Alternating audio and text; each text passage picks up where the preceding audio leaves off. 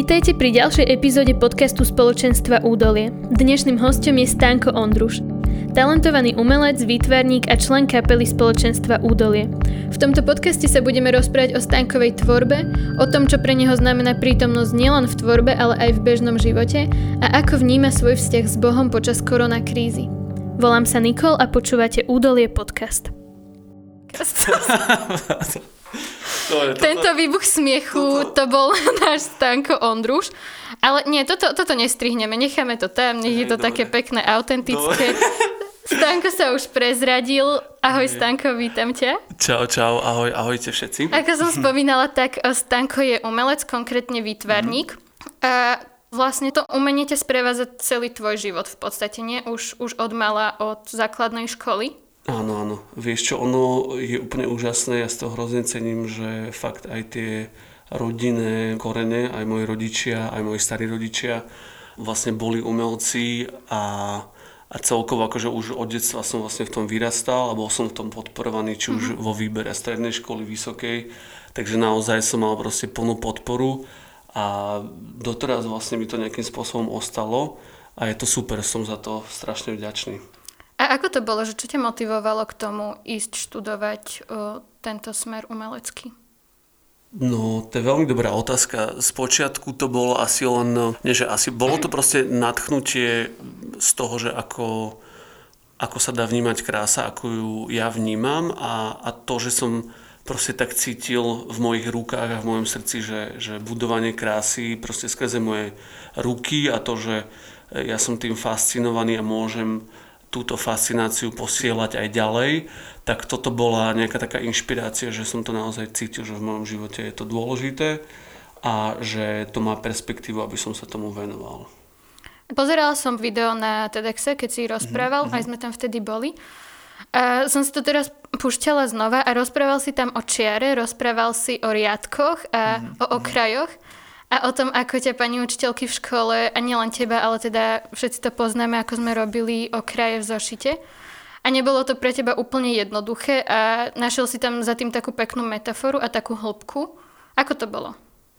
No, ono, ja by som ešte, bolo by dobré, aby som na úvod o, vlastne povedal, že nezačal som možno akože pri tej čiare, mm-hmm. ono sa to postupne vyvíjalo v mojej tvorbe, lebo mm, proste dostať sa k nejakej abstrakcii a k nejakému a takémuto výtvarnému jazyku môže byť ľahké, človek to proste môže zobrať len ako takú jednoduchú cestu, ale ja som sa vlastne k tomu prekreslil, čiže ja som najprv o, vlastne vytváral skôr také realistickejšie veci, mm-hmm. portréty, o, realistické zobrazenie obrazu ako takého a tá línia vlastne to bola moja téma na bakalárskej práci, kedy som vlastne študoval v Ostrave a postupom času som vlastne zistoval, že, že nejakým spôsobom nejaké moje negatíva, dysfunkcie a tak ďalej, ktoré mám, tak môžem využívať ako nejakú tému v mojej tvorbe. A konkrétne tým, že ja mám dysgrafiu a dyslexiu, tak vlastne toto, bola, toto bol taký nejaký odrazový mostík k tomu, aby som sa riadku ako takému venoval a, a vlastne kvôli tomu, že riadok je, je určitý podklad pre písmo. Hej, a dyslexia a dysgrafia veľmi úzko súvisí s písmom a je to, určitá, um, je to určité prostredie, kde sa vlastne človek učí písať, čo ho formuje, vlastne nejaké prostredie, kde, kde vyjadruje ten svoj jazyk. A tým, že som tú líniu e, začal akože množiť, rozpracovávať a tak ďalej, začal som sa jej venovať, tak vlastne som zistil, že, že ono, tá linka nemusí byť len nejakým spôsobom riadok alebo nejaká forma, ktorá mňa obmedzuje, do ktorej píšem, ale ja som vlastne začal písať tým riadkom a začal som z toho ohraničovania a neslobody vlastne vytvárať určitú slobodu, začal som to množiť a, a celkovo tie kresby, ktoré som napríklad robil, že neviem, dní, hodiny, e, mesiace, tak vlastne trvali veľmi dlho a začala to byť pre mňa až taká kontemplácia. No a tým, akože ešte aby som k tomu doplnil aj to, že celkom mám problém s písmom a, a s čitateľnosťou ako takou, tak vlastne ja som si touto líniou a tým množením vlastne vytvoril nejakým spôsobom svoj vlastný jazyk. Čiže, čiže toto začalo byť pre mňa nejakým spôsobom také špecifikum. A doteraz akože sa dotýkam tejto témy, ale už to aj vlastne prebehlo rôznymi zmenami, už som sa aj posunul dosť výrazne ďalej, ale dá sa povedať, že, hej, že linka ako taká riadok je mm, takým najvýraznejším pomenovaním mojej tvorby, alebo, alebo teda tomu som sa dosť výrazne venoval. No. Uh-huh. To som si aj všimla, že, že vlastne z čiary a z línie si prešiel, to môžeme vidieť aj na tvojom Instagrame, uh-huh. kde teda zdieľaš svoju tvorbu, že tam sú rôzne štýly, ak to tak môžem, uh-huh. ak to tak uh-huh. môžem nazvať. A hovoril si tam aj o tom, že keď si kreslil alebo tvoril, ako si sa vtedy naučil užívať si ten prítomný okamih. A že, mm-hmm. ako si už aj teraz spomínal, že to bola akási kontemplácia. A že prítomnosť je pre teba nielen v umení, aj celkovo, minimálne som z toho mala taký pocit, veľmi mm-hmm. dôležitá. Ako prežívaš ty prítomnosť v bežnom živote? Čo to pre teba znamená? No, taktiež opäť e, veľmi dobrá otázka. Um, ja som tam nespomenul veľmi dôležitú vec ohľadom tej linky, že vlastne uh, ja som vychádzal z toho problému dysgrafie a dyslexie, ale taktiež aj z poruchy pozornosti a to, ako som vlastne vytváral proste dlhé časové obdobie, určitú kresbu, tak naozaj to repetitívne opakovanie tej linky začalo byť pre mňa akýmsi spôsobom toho, že ako sa ja môžem proste ponoriť do nejakého procesu mm-hmm. A ako to môže byť pre mňa meditácia. A vtedy som zistil, že že kokso, že, že tá téma, ona vlastne ku mne prišla nejakým spôsobom automaticky. Ja som samozrejme, že strašne veľa kreslil, hej, že ja som jednoducho trávil hodiny a hodiny v ateliéri a tak sa mi to nejakým spôsobom zjavilo samo a som si tak hovoril, že ty kokso, že tá prítomná chvíľa, to prežívanie prítomného okamihu, že, že vlastne úplne vidím, že sa tomu chcem venovať, môj život k tomu smeruje, moja tvorba k tomu smeruje. A teda toto umenie je jedným zo spôsobov a jedným z ciest, ktorým to vyjadrujem, že teda prežívam tú prítomnú chvíľu skrze umenie. A, a taktiež mm, si sa pýtala, že ako prežívam prítomnú chvíľu, alebo ako si položil presne tú otázku? Že, Áno, že, čo, ako ty no, vnímaš prítomnosť v každodennom živote? Hej, no, čiže jedna z tých odpovedí je, že skrze to umenie a potom je aj je taký duševný stav pokoja, ukludnenie, modlitba, celkovo meditácia nad No, nechcem to možno nazývať meditácia, lebo meditácia z hľadiska môjho vierovýznania možno by um, mohla pre určitého človeka alebo proste pre veľa ľudí vyznieť nejakým spôsobom ezotericky, ale proste meditáciu vnímam ako proste prehlbenie, že si uvedomujem veci, že sa zastavím, mm-hmm a že, že napríklad veľmi veľa ďakujem skrze modlitbu. Mm-hmm. A není to možno len taká klasická modlitba, ale je to len modlitba taká, že, že naozaj sa zastavím v tom mhm. bežnom dni, zastavím sa, pozriem sa na nejaký nádherný obraz, proste nejakú scenériu a proste poďakujem za, za okamih to, že vidím nádherný detail architektúry, že vidím krásny strom, že vidím nádhernú, nádherné mesto, že vidím nádhernú dedinu, že vidím nádherných ľudí. Proste toto je moje prežívanie toho prítomného okamihu, že, že ďakujem a, a tým ďakovaním sa vo mne tak nádherne vyeskaluje tá fascinácia vlastne nad životom, nad darom života. Mm-hmm. Čiže toto sú vlastne pre mňa také spôsoby toho, že ako ja najväčšmi prežívam prítomný okamih. Toto je pre mňa podľa mňa taká Hm, špecifická cesta. Mhm. Určite to má takto veľa ľudí, ale ja to vyslovene zbožňujem. Uh-huh. A ako, ako ty vnímaš momentálnu situáciu, teda tým, že, že situácia aká je. A teda nemôžeme len tak chodiť, kam by sa nám páčilo a sme trošku obmedzení o, v tomto smere. Zrušili sa momentálne sveté omše, my neskúšame tak, ako skúšame v údoli a, a sme teda obmedzení väčšinou na taký ten čas doma alebo po prípade v prírode, ak sa, ak sa dá. Ako je na tom tvoja viera teraz? Alebo ako ty vnímaš vieru a aj tú prítomnosť, o ktorej sme sa rozprávali, keď v podstate väčšinu svojho času momentálne musíme a musíš tráviť doma? Mhm.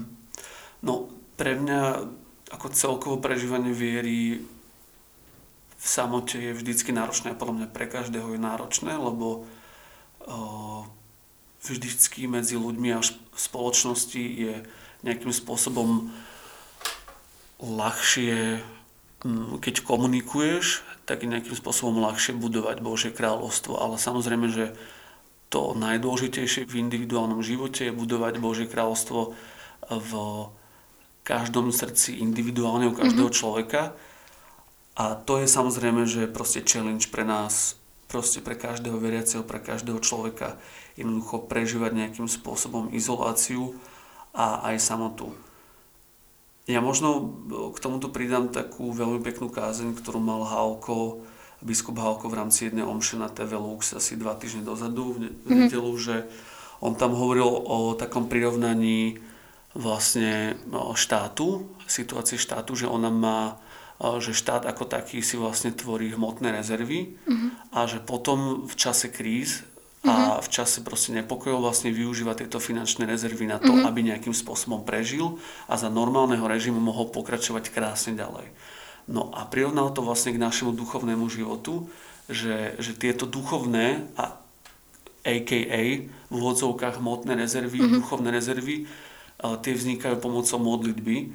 A ja úplne cítim, že vlastne aj pre touto druhou, aj prvou vlnou som v mojej viere bol, by som povedal, že, že dostatočne pripravený na to, aby som aj v samote tú vieru prežíval nejakým spôsobom plnohodnotne.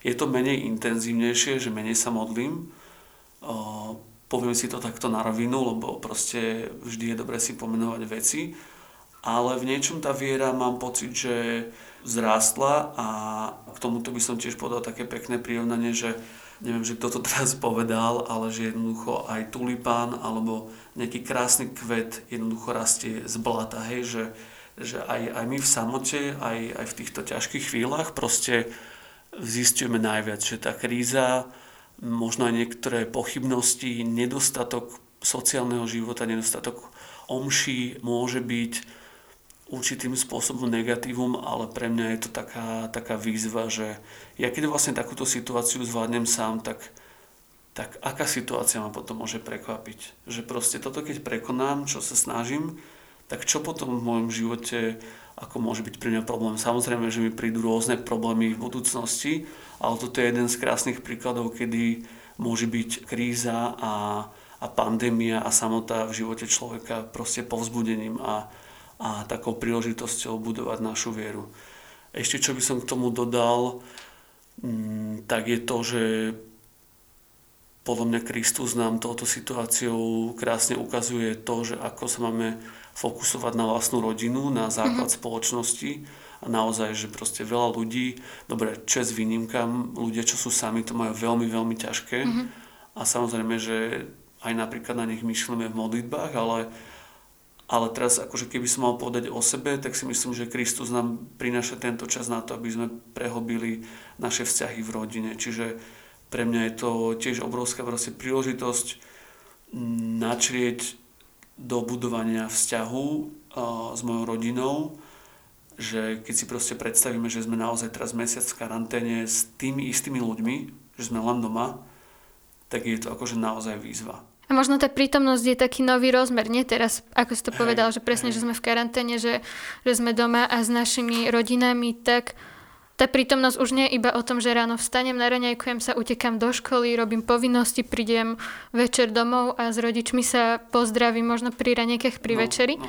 ale že to je že to je taká nová prítomnosť. A že, ako sa aj hovoril, že je to výzva, ale mňa ešte pritom tak napadlo a myslím, že sme sa o tom aj dávnejšie rozprávali, že tá viera vlastne nadobúda tiež úplne iný rozmer, keď veci nejdu tak, ako by sme chceli, alebo keď je tá situácia zložitejšia.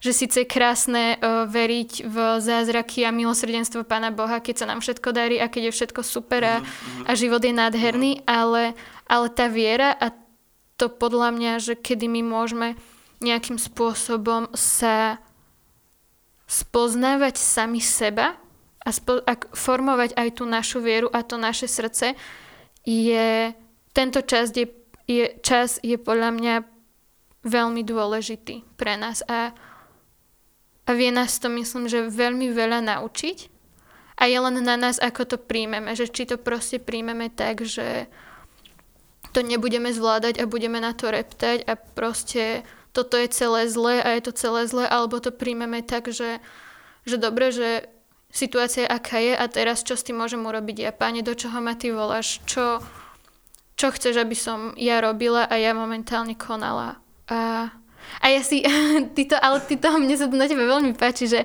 že ja mám pocit, že ty si to v podstate užívaš tento hej, čas. Hej. Že ja vidím na Instagrame, alebo, alebo aj keď si proste píšeme, že no, že tebe je dobre, ty si urobíš očky, nie tam pribínačiky, chlebiky, kávičky, hej, ideš, ideš do lesa, no. tak o, storka lesa. No a aj proste na záhradke, keď si tak vtáčiky štebocu a Stanko, Stanko je šťastný, urobí storku a Stanko je šťastný. A... si tak, a pritom som akože veľmi sociálny človek, hey. žoviálny, mám proste rád ľudí a spoločnosti, že je to zároveň taký paradox, ale strašne mm-hmm. si to užívam, hej, je to brutál.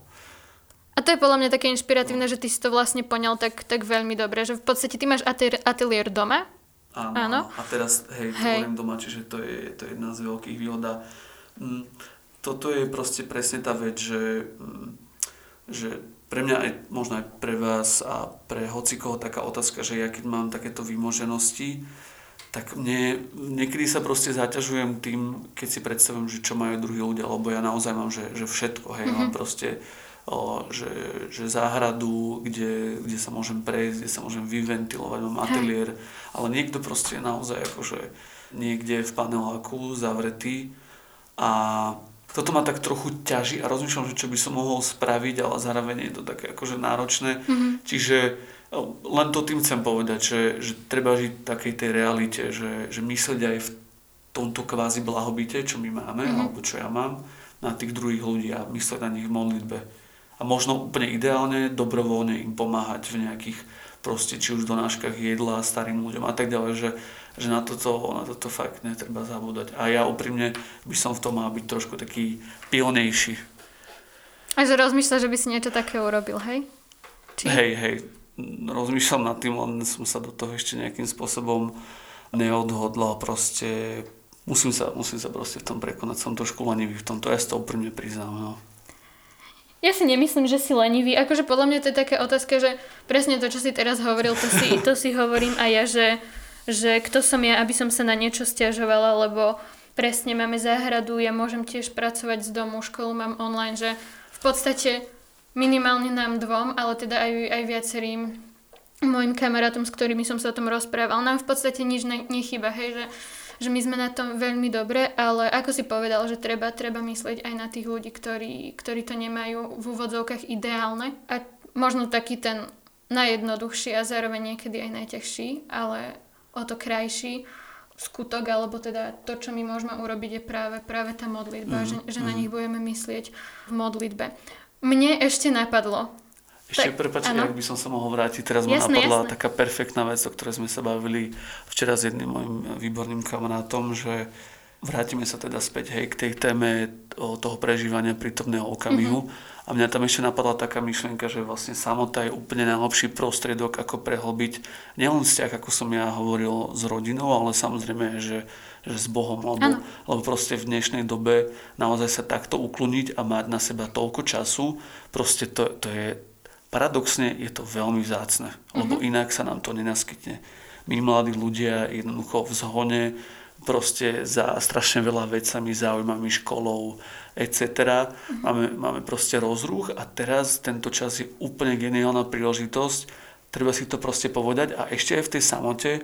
Ja som bol na jednej duchovnej obnove vlastne tento rok, toto leto v júli a tam nám ten kňaz hovoril, že napríklad aj hudba ako taká mm-hmm. je vlastne v rámci samoty a pokoja určitým rozptýlením. A ja hrozne mám rád hudbu a vlastne my sme tuto údolie, my sme proste hudobníci, my zbožňujeme hudbu. No, ale on hovoril, že aj hudba môže byť takým rozptýlením pozornosti uh, v bežnom dni, že vlastne um, teraz myslím, akože teraz narážam na taký, na taký pokoj, že niekedy človek, keď chce byť samote, tak si radšej pustí hudbu, aby nemusel mm. myslieť na vlastne na prehlbenie do samého seba, že počúvať seba, spoznávať seba, hej a napríklad hudba môže byť naozaj že takým podvedomým rozptýlením, že aj keď je super, aj keď si veľmi radi pustíme tú pesničku, tak ja si uprostred karantény niekedy poviem, že nie, teraz si ju nepustím a chcem byť proste v tichu.